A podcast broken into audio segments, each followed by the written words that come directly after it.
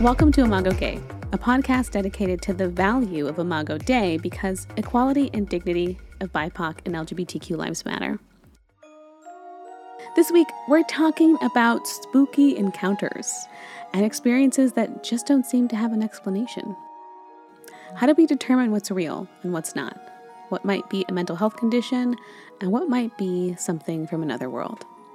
Spiritual care provider Roxan Del Valle is our co host, along with yours truly, Kendra Snow. In this episode, we are continuing our Redefine series, creating bigger boxes for a bigger God, and today we're discussing the unseen world and things science still doesn't have an explanation to.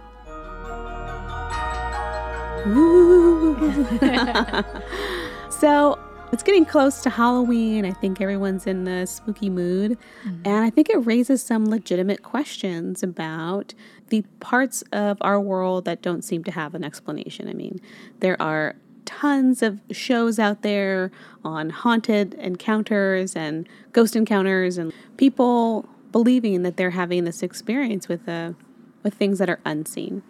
And it's interesting because I think for me, I had a spooky encounter when I was about six years old.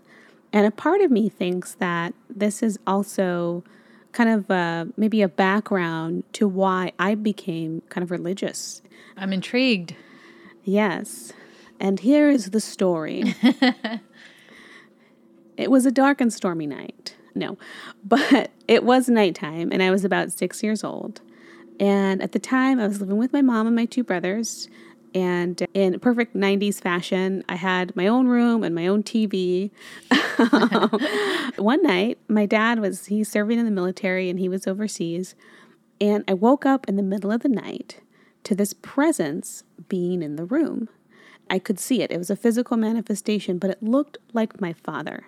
So it was a ghost. It was a outline of my dad, and this presence was just sitting in the room and actually standing and staring at me. But I wasn't immediately afraid because it had a very friendly appearance. Casper the friendly ghost. That's where this comes from. because this was this this presence was also all white. It didn't have any pigmentation. Mm. It was just a classic cartoon almost version of a ghost. And I wasn't afraid because it came in a familiar appearance but it was staring and I knew that it wasn't my father. Yeah. And so I think that caused a bit of unease. So I remember putting the blankets over my head. I start to rub my eyes because in my six year old brain, I'm dreaming and I'm just like, I just need to wake up. And so I pull the covers down from my face and I look, and this presence is still here. And I again, I close my eyes and I'm starting to rub them really hard, really digging into those eye sockets. I don't know why I think that that's gonna, maybe it's just a little sleep in my eyes that I need to get out. And I open my eyes and it's still there. Hmm. And I had this moment where I'm just like, I don't know what to do. I don't know how to in- interact with this. I know that this is not my father. I know that this is a strange presence. I'm feeling a little bit creeped out right now. I can't go back to sleep. There's no way I'm going to go back to sleep with this person in my room. but this presence was blocking the entrance to my to my room. So I had to literally go through it in order to get out. And I was like, I don't know what's going to happen, but I got to get out of here.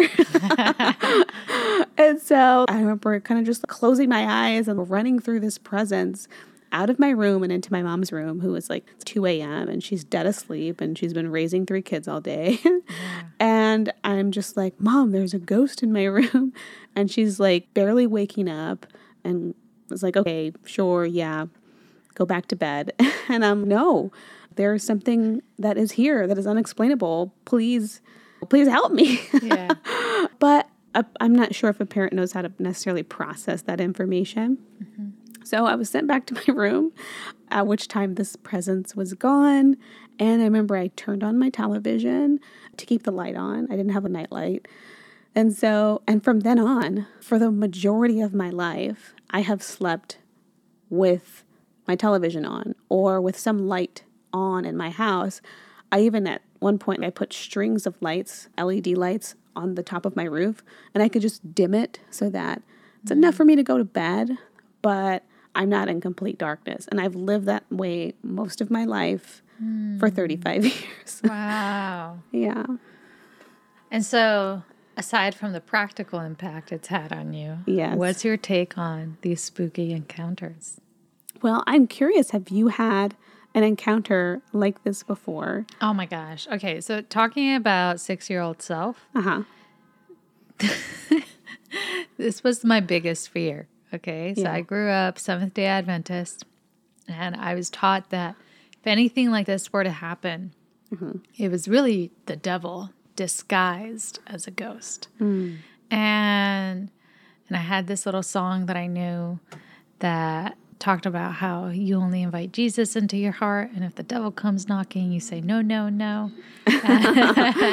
so I I think when I was young, mm-hmm. I, I would desperately hope to meet my guardian angel. I would fantasize about that. I would go to sleep and I would wish that my guardian angel would show up and have a conversation with me. I just wanted to know what my guardian angel looked like. And I wanted to have a relationship with my guardian angel. And I wanted to have a relationship with Jesus as well. I wanted Jesus to appear to me. But for whatever reason, I, I don't know how I knew all this at that age, but I felt at some point it was just negotiating. I would say, God, I really want to meet my guardian angel. But at the same time, I don't want to open the veil.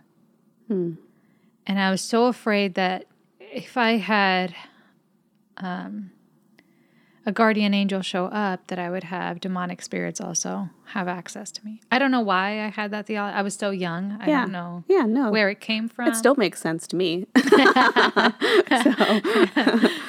But I, I grew up and I grew older. I heard of people who had encounters and who had all these experiences. And I kind of shifted my attitude from wanting to meet my guardian angel to being, no, I, I want to really do this by faith. I don't want an encounter with a spirit to influence how how much I believe something. So I want my faith to be pure. This was my logic then. yeah. And for it to be pure, it means I don't want to have any kind of encounter with any spirit, whether they be good or bad. Mm-hmm. So I became grateful that in some ways I was protected mm-hmm. from having to see beyond the veil. So growing up in the SDA church, I used to go to these camps and somehow exorcisms always came up and mm-hmm. how you could test if a pastor was really in tune with God based on how they were were able to recognize a demon inside a person and exorcise them. Right. And and I would always hear about these stories, but I happened to be in the bathroom when one happened or I always felt protected from it Having to see those experiences. Uh, having to see those experiences, but I believe them, right? Yeah. Yeah. And I think that's phase one, phase two, those carried on for a long period of time. And then in comes my own professional development in the work of spiritual care. And I would consider that a different phase entirely where I have just have a different take. it's interesting and i kind of want to walk through some different phases i think for me i think that encounter that i had with something unexplainable or something that i can look back and say well, did i have mental health issues at six? Maybe. Very sporadic one time. one time event exactly. Because i don't have hallucinations at this point of my life and i haven't had them since. And so having had this touchstone with something unexplainable i think in some ways made me religious from early on that i clung to some type of protective power like my mom she taught me how to say my prayers now I lay me down to sleep. I pray the Lord. Those mm. kinds of prayers, or Our Father who art in heaven. I knew those basic ones. She'd come from a Catholic upbringing, but we never. I went to church a couple of times in my life. I went to Easter once, mm. so I had these these touch points where I could cling to almost these rituals that I thought were protecting me from something that I that I couldn't see, and I didn't know how to interact with that. And I think a part of what's so even sad about my current experience of feeling ostracized from the church is I think in many ways church has lost touch with kind of what it is. Like, I feel like it's a gathering for people to say, we've had unexplainable things happen to our life, good and bad. I've had a hundred dollar bill drop from the sky. Was this God, right? or or miraculously saved from a car crash. I think church is a moment, a point where people say, "Man, there's something that I can't quite find reason for," and to lose touch with the community that says, we believe something things happen that we don't have explanations for and that might not be purely physical because this group has now imposed all of these other rules for acceptance mm-hmm. and i think that that's a motivation why a lot of people are drawn to church something personally happens to them and they're looking for answers mm-hmm. a way to process or make meaning out of that right. experience and i've spoken to a lot of people in the church who have come from different backgrounds and come with all sorts of stories. And I've spoken to people who have been in the church their whole lives and have witnessed more metaphysical or spiritual manifestation. Yeah. And religion does help us filter and make meaning out of these realities.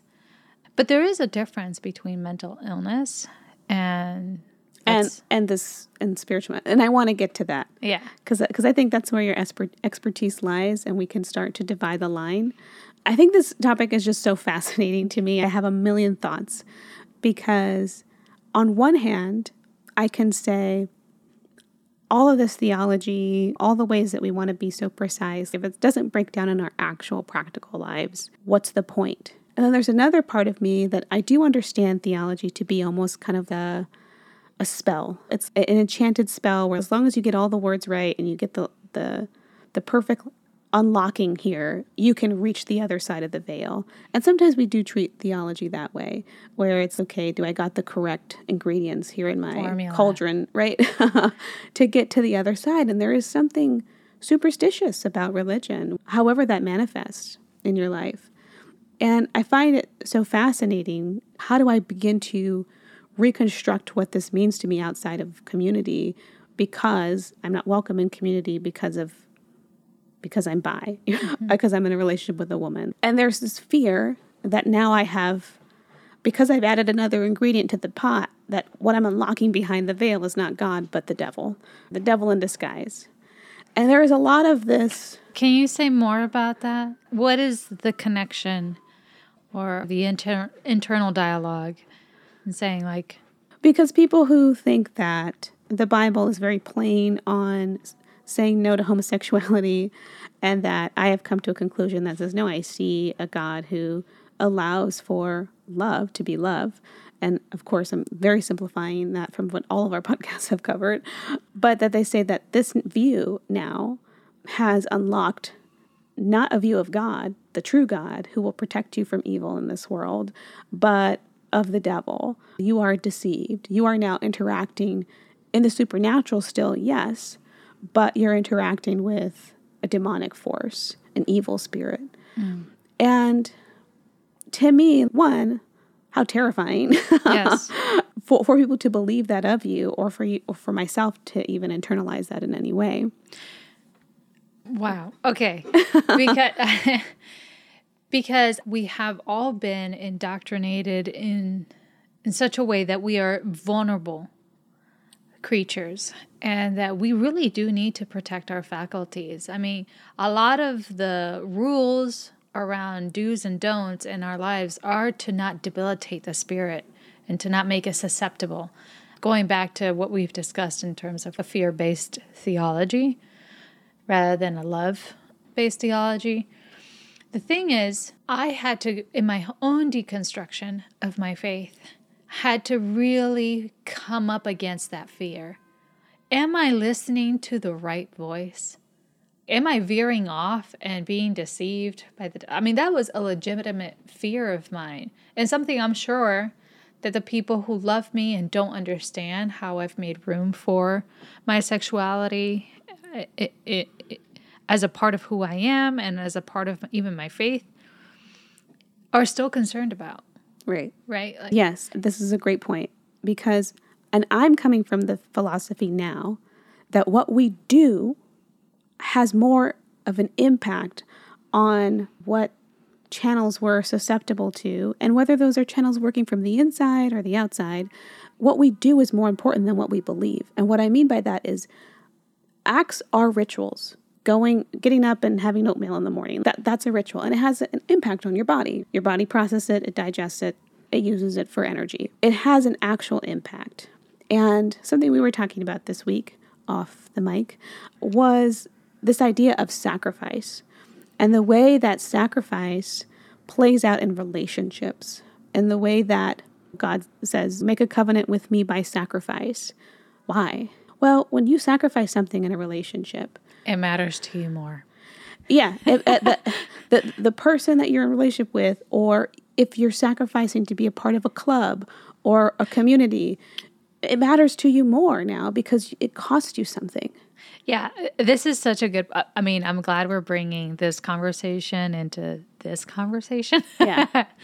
because we were looking at it in the context of relationships. And when people who are not mutually invested, where one is sacrificing more in the relationship, we've noticed that that other person who is maybe at an advantage in the relationships their love doesn't grow fonder. It's often the one who is sacrificing the most that that loves the most. Yes, right? Because and, and because it costs them, it's harder to walk away from it. Exactly. They're investing their money, their time.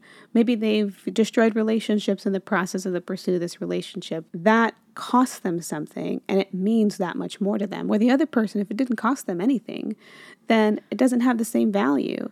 And that is why sometimes it is appropriate to ask for that sacrifice in relationship. Like yes. even God says, make a covenant with me by sacrifice. And, and just understanding a little bit of the psyche in human relationships can help us or illuminate us to why that's a part of God's order too. That relationship it requires sacrifice and mutuality and buy-in and exactly. that it has to be held with the same kind of value. And I wonder how big of a role does sacrifice and ritual play in us falling in love and reciprocating that love? And to that point, what you do is more important than what you believe because your doings are your rituals. And those rituals, in some ways, are tiny covenants. They're tiny sacrifices here or there. And I think that is what unlocks, even within you, a greater potential to be good or a greater potential to be evil or a greater potential to be influenced by good or evil. This belief that because LGBTQ acceptance has been thrown into the pot and now you're accessing the devil, that's not how it works. You believing that two consenting, mutually reciprocating people could, can love each other is not now opening the door for you to be a monstrous person, right? But if you do monstrous acts and you act bigotedly towards people and you say things that are condescending or and cruel. you you create exclusivism, that is act that act that doing is doing more harm to you than a, a belief of openness. And so, in the ways that we've treated religion, like witchcraft, to, to unlock the gods, that having the correct theology is not what's unlocking the gods. I mean, not to say that your beliefs don't matter, but the bigger unlocking potential is your doings, the direction you are facing in your life. Are you moving towards personal growth, personal betterment? Are these things drawing to you? Or are you trying to find ways to cheat, steal, lie? I think those are the things that have a bigger impact on evil working out in your life. Is an amazing point. because I do think that sometimes we treat religion this way. And we treat experience and actions like it's secular. We make it separate. We make theology the correct means by which to relate to God and have God use you. And it just makes me wonder is the whole world deprived and without a God? I mean, because I think the same people that hold to this notion that we need to interpret things correctly and use our minds and reason to extrapolate the most, the truest version of what the text means, can also acknowledge that the rest of the world is functioning and that people are not completely stolen into a dark evil force. I am simply stating that unlocking that hermeneutics are the key or the spell to having good relationship with God. That your life, your actions have a bigger impact on the world and on your relationship with God and on your relationship with yourself than any kind of logic you can come into. And I think it's such a, a great point what you're making because if through hermeneutics and if through your theology you stumble upon a being that you can model yourself after, as we behold, we become changed. I think that is the power of a good theology that that something majestic, something beautiful, something that demonstrates the ultimate embodiment of what loving your neighbor looks like or what being good in the world looks like, a standard that you can hold yourself to. If that's what theology unlocks for you, great. I mean, that is the power of theology. But if the way that you're doing it is, is somehow getting you to have a version of a God that is so ready to pull away his protective force because if you're too loving to gay people, that you're going to be in trouble. Or if if the version of God that you have is not an example of who you should be in the world in the actual real life, those are causes for question. Yeah. And yeah. to reevaluate. But I want to move into some areas that are in your expertise that you've been working with. Because something that I think historically the church has been very bad at distinguishing demonic possession or mental health issue. I think if you were to only go by what's in the New Testament, they don't talk about mental health issues. Everything is perceived as a demonic insertion of being possessed by a force that is outside of yourself and that it now needs to leave your body and that that person is now whole again. Now, I can't speak to the exact nature of these experiences because we don't have them on video, we don't know them, but it has left us with a lack of consideration that there might be alternative reasons things might be happening to a person. Yeah. So, how do you, in your profession as a chaplain, how do you come to the determination is this a demon? Is this mental health? well, let me tell you, that's such a big part of my job, Kendra. that one's a demon. Call in the priest. or are they even? it's just too comical. I mean, or are they even as different from one another? Can we? What I mean by that is, can we untangle the the effects of rotting force in your life from what happens in the physical space?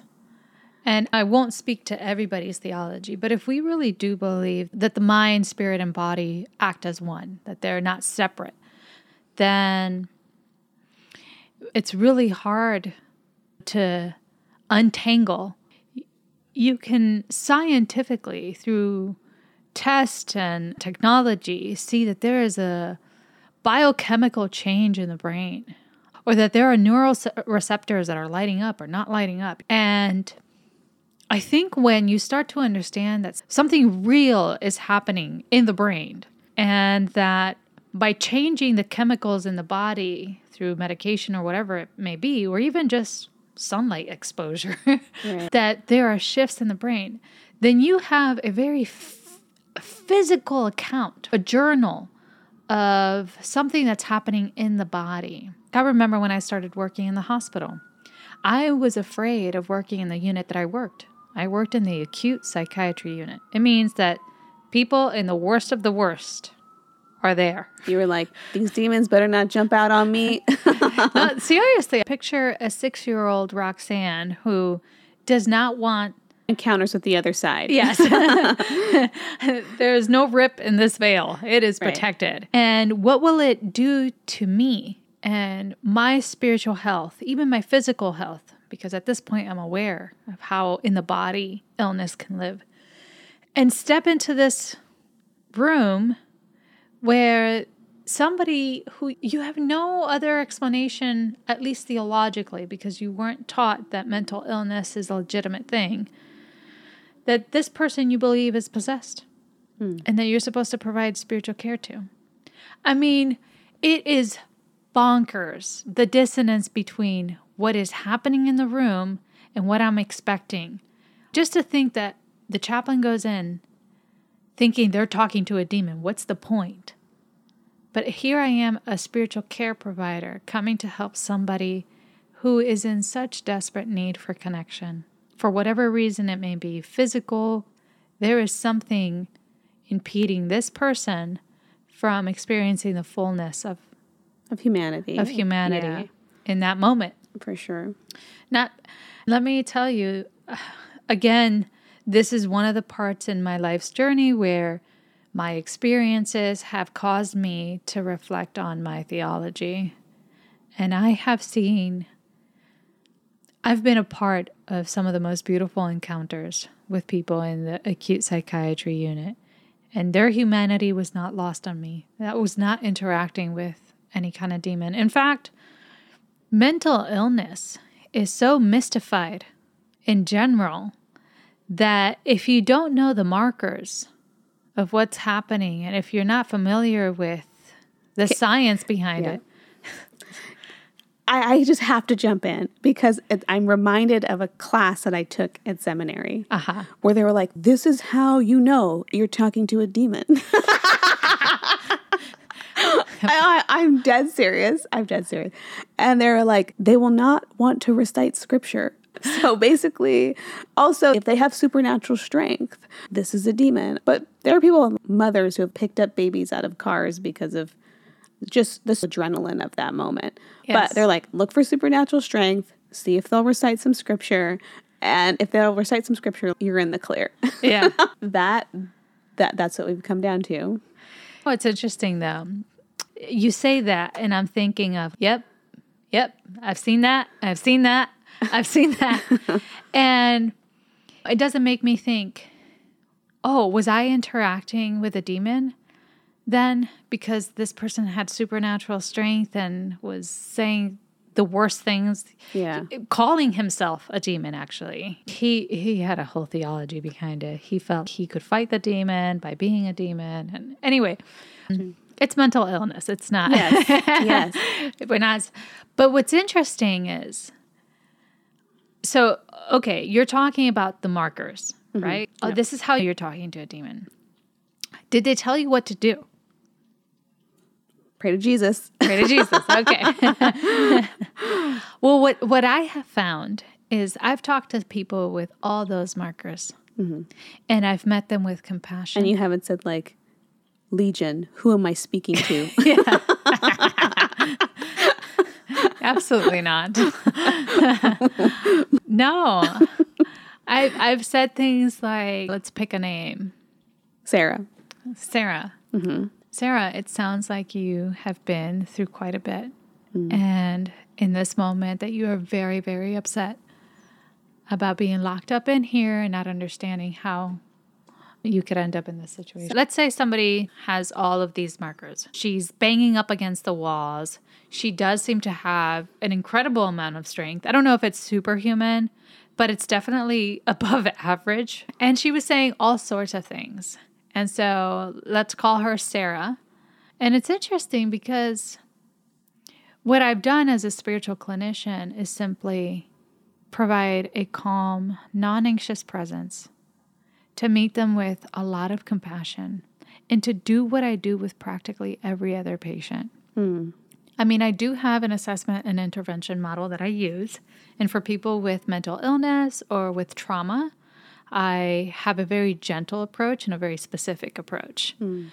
But in general, I am treating them with a lot of compassion and understanding.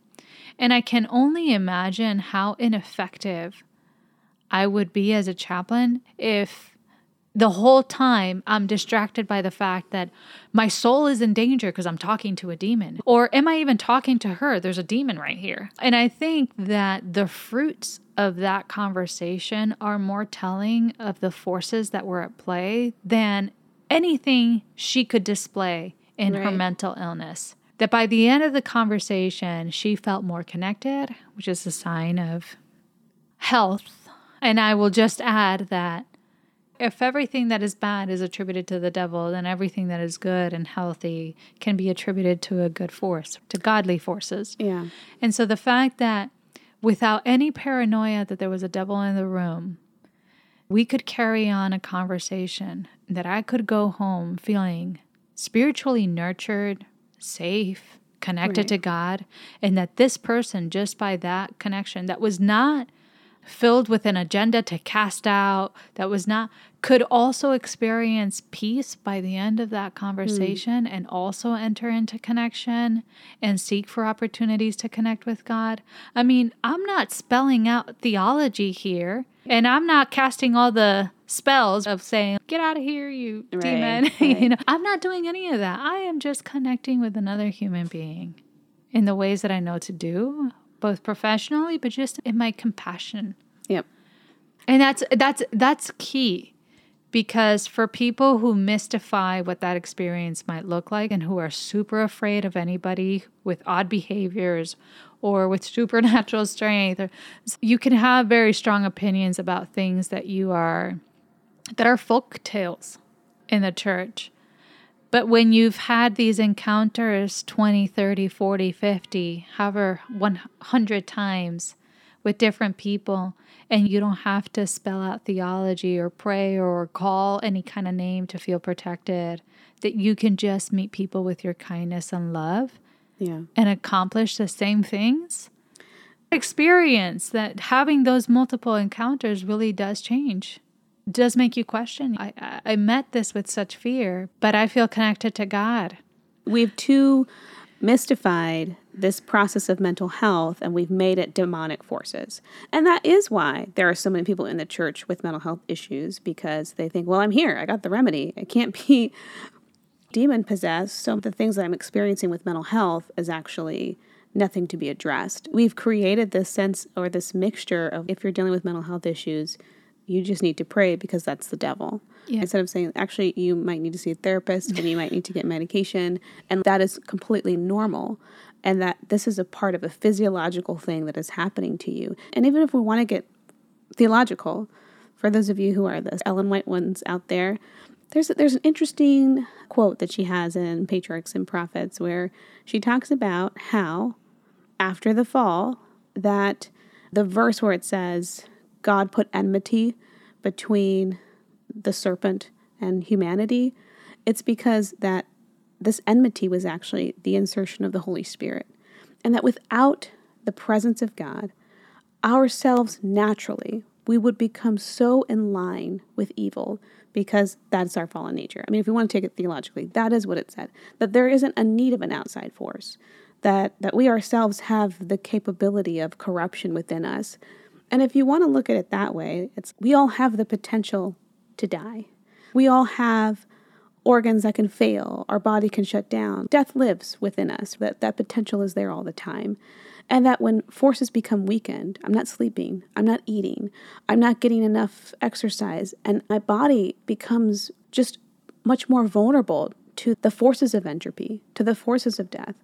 Of course, I'm going to be much more susceptible to to things that look like demonic possession, but is actually my body failing me, is actually sourced in something much more physiological. Exactly. Mental illness is just oftentimes an exaggeration of really healthy individuals. We all have bad thoughts creep in, Yep. but we have an ability to shut those thoughts down or to counter them or to move on from them because we are healthy. But people who are going through an episode, and I'll just say this that a lot of people that struggle with mental illness don't live in a state of crisis all the time. And I think we've done a disservice to anybody who experiences illness in that way because by shutting them out and by being scared of them, we're not setting them up to thrive, which they have a lot of ability to do. Mm-hmm. And I've seen people be very functional. I actually follow a woman who lives with schizophrenia. And she does videos walking us through what it's like when she's in the midst of an episode. And she's very eloquent, very intelligent when she's at her healthiest. She's very in control and can help people who have very healthy minds understand the experience that she goes through when she's not at her healthiest. And so, even just her sharing her story and you seeing how just eloquent she is, it mm. helps to kind of demystify schizophrenia is an illness. And I think a lot of people with schizophrenia often get labeled as somebody with demonic possession and they experience hallucinations and they hear these voices. But just somebody who's in the midst of the desert, who hasn't had any water, who's in the, under the heat might see a hallucination or hear a voice. It's like, then you when you're not getting the appropriate nutrients and you don't have the right balance, it does impact. And and yeah. it, how do you differentiate those symptoms from what we've come to associate with demonic possession? And I will just say this. I have had many visits with Seventh day Adventists who are always surprised to see me in the psychiatric unit. And sometimes it's interesting because patients call me in when they want an exorcism but providers, when psychologists and psychiatrists call me into the room, they're not asking me, is this person demon possessed or is this in our territory? They ask me, is this person experiencing delusions or is this normal kind of talk for people in this faith community? And I think that's a really powerful distinction because they're not really gauging whether they're in crisis because of something happening physiologically or something happening in their kind of belief. in the spiritual world. Yeah, they're they're trying to decipher: is there a religious sect, community, group that has learned to internalize these experiences with this kind of talk, mm. or should we legitimately be concerned for her having delusions? So it's actually quite common, and psychologists are taught to recognize that certain communities speak of encounters in a very delusional kind of way. Sure. And so they call in chaplains to kind of provide their expertise on what's normal for that community to believe, to talk about, and to internalize those experiences. Those are really interesting. I think that's incredibly interesting because I think we need more education in that particular area. And next week, I want us to dive into a little bit about intuition because I think there are ways that we're afraid to engage intuition because we're like, is this actually demonic or is this godly? So we'll table that for next time. But I kind of want to go back to the six year old self of myself who, who had this encounter with this presence and have not had that encounter again. And so it, it is interesting to me if I would want to create meaning around what I think that that encounter was in the context of mental health, in the context of physical and mental vulnerabilities, and in the context of is there something else out there? For me, I think I've come to a conclusion that I don't like the term demonic possession. I think I would use terms like demonic harassment. If I believe my inner child and I believe that my memory is correct, and if I believe that that experience was not something that I caused. I wasn't playing with Ouija boards, yeah. the things that we say, well, this happened because you opened these channels. Tarot cards. If I want to say that, it also was not a result of my mental health, if I want to say all of those things, I can say that to me, these presences seem like what I also observe in real life, which is predatory. What I often observe in real life as being evil, which is predatory. Here's a presence who showed up in my room without the consent of my parents. I'm a child. I'm vulnerable. The fact that you do see a lot of children having these supernatural experiences, I think, is also related to the fact that they're not developed. I wasn't developed. I wasn't developed mentally and physically and emotionally and all those things. And I was vulnerable. And just like maggots don't show up unless there's a dead body. Maggots don't come into healthy spaces and lay their eggs there. That they they start where something is already decaying. And if I want to make that parallel to the spiritual world, I can say that decay also is vulnerability. I think that evil people in this world prey on vulnerable people.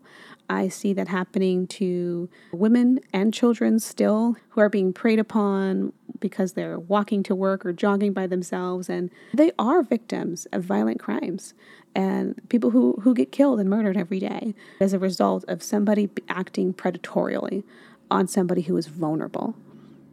So, even if I wanted to classify that experience as demonic harassment.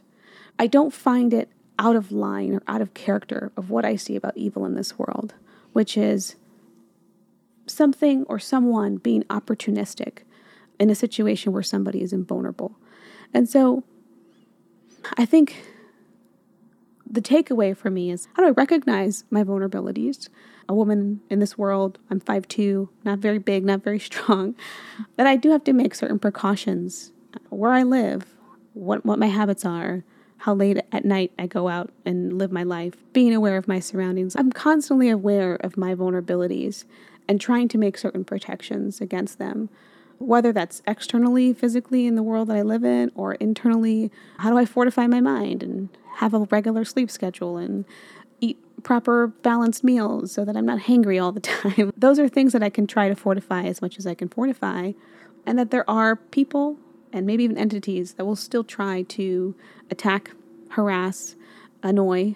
Yeah, but you're saying so, you're saying something very powerful, and you're speaking to your own sense of agency and autonomy. And I think that sometimes we forget that as God's created beings, and if we really do believe in this order of love that I keep referring to it, that that there are boundaries, that love is meant to protect these boundaries so that everybody can coexist. That a contra nature would be to violate boundaries, right. to do harm means that in some way you've ruptured the bonds that are in place, the boundaries, in fact, that are in place to protect every human being. Yeah. And while we can't do away with, say, evil in the world, we can be affirmed and encouraged in that we are made with agency and autonomy. Mm.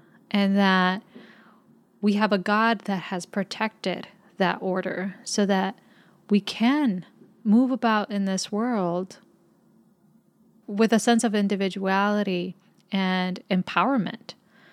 And so I appreciate God's sacrifice, circling back to that part of our conversation, in that it allowed us to have greater access to the good forces in our life that that we don't have to be imprisoned and bound or in constant state of decay that we also have access to life and good forces that protect us. God is is an active force that we can call upon but is also a force that has empowered us to take care of ourselves and to be mindful of the things that we are doing so that we're feeding our spirit things that fortify it. Removing and I'm not saying that you were saying this, but kind of removing the victim blaming. If you are encountering something that is the supernatural and it feels nefarious, that's not necessarily your fault. That's not something you did. That's not something, just like if I were to go jogging this evening and get attacked, or if I was jogging in the broad daylight and get attacked. That happens all the time. This is a predatory person that took advantage of a vulnerable moment and a vulnerable person to enact evil upon them. And I didn't do anything wrong. I didn't call this into my life. This is something that happened. And if I survive that moment, I can try and bring this person to justice or what have you. But things that happen in our life that have nothing to do with what we did or how we called things into our life, but that this is just evil working out in the world in ways that evil does, which is to harass and destroy. Exactly. It's so good. I'm glad we had an opportunity to talk about this because I think the way we have mystified this subject is we've made it either a very entirely other and powerful force that overtakes us, or that we were just so neglectful that we invited that force into our lives. Yeah. And I think we're stepping into a dynamic uh, or an identity of saying bad things do happen. There are legitimate predators out there. And I can be vulnerable at times. But also, I'm more than my vulnerabilities. There are structures in place. There's this relationship with God. I have my own commitment to do good. I promote wellness in my own life. So I'm not entirely lost to some force that's going to come in this world. You have all of this, you have all this health to you yes. that you are coming to any situation with a lot of resources and you don't have to be afraid.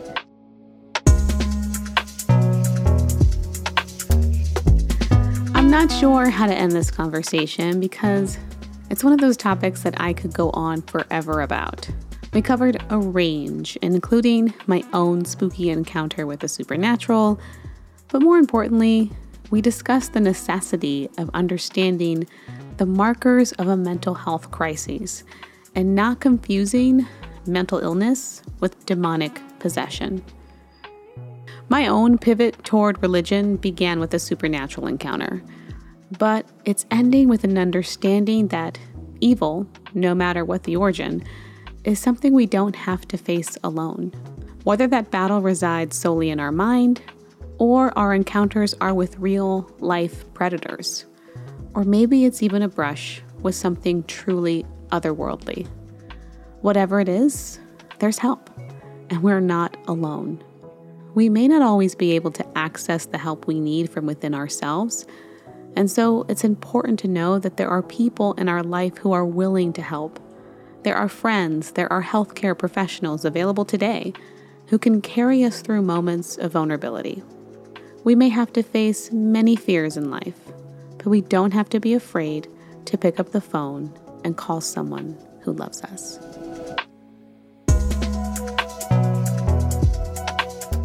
Thank you all for listening to this week's episode of Imago Dei as we explore our redefined series Bigger Boxes for a Bigger God. I am so grateful for all of you who have reached out and have been sharing your personal stories. If you have a spooky story that you'd like to share, you can share them with me on Instagram at Kendra Arsenault with an X. If you are enjoying this content, please be sure to rate this podcast on Spotify or Apple Podcast and share this episode with a friend. If you want to follow our co host today, spiritual care provider Roxan Del Valle, you can do so on Instagram at Roxan Marie. And just a reminder this month is Kinship Awareness Month. So if you are an LGBTQ Christian, Adventist, non believer, ex believer, we're here to create safe spaces for you to have community. So please be sure to sign up and become a member today. There is so much health and healing in affirming communities. You can do so at sdakinship.org. And you can also follow our sponsor for this week, Spectrum Magazine, at spectrummagazine.org.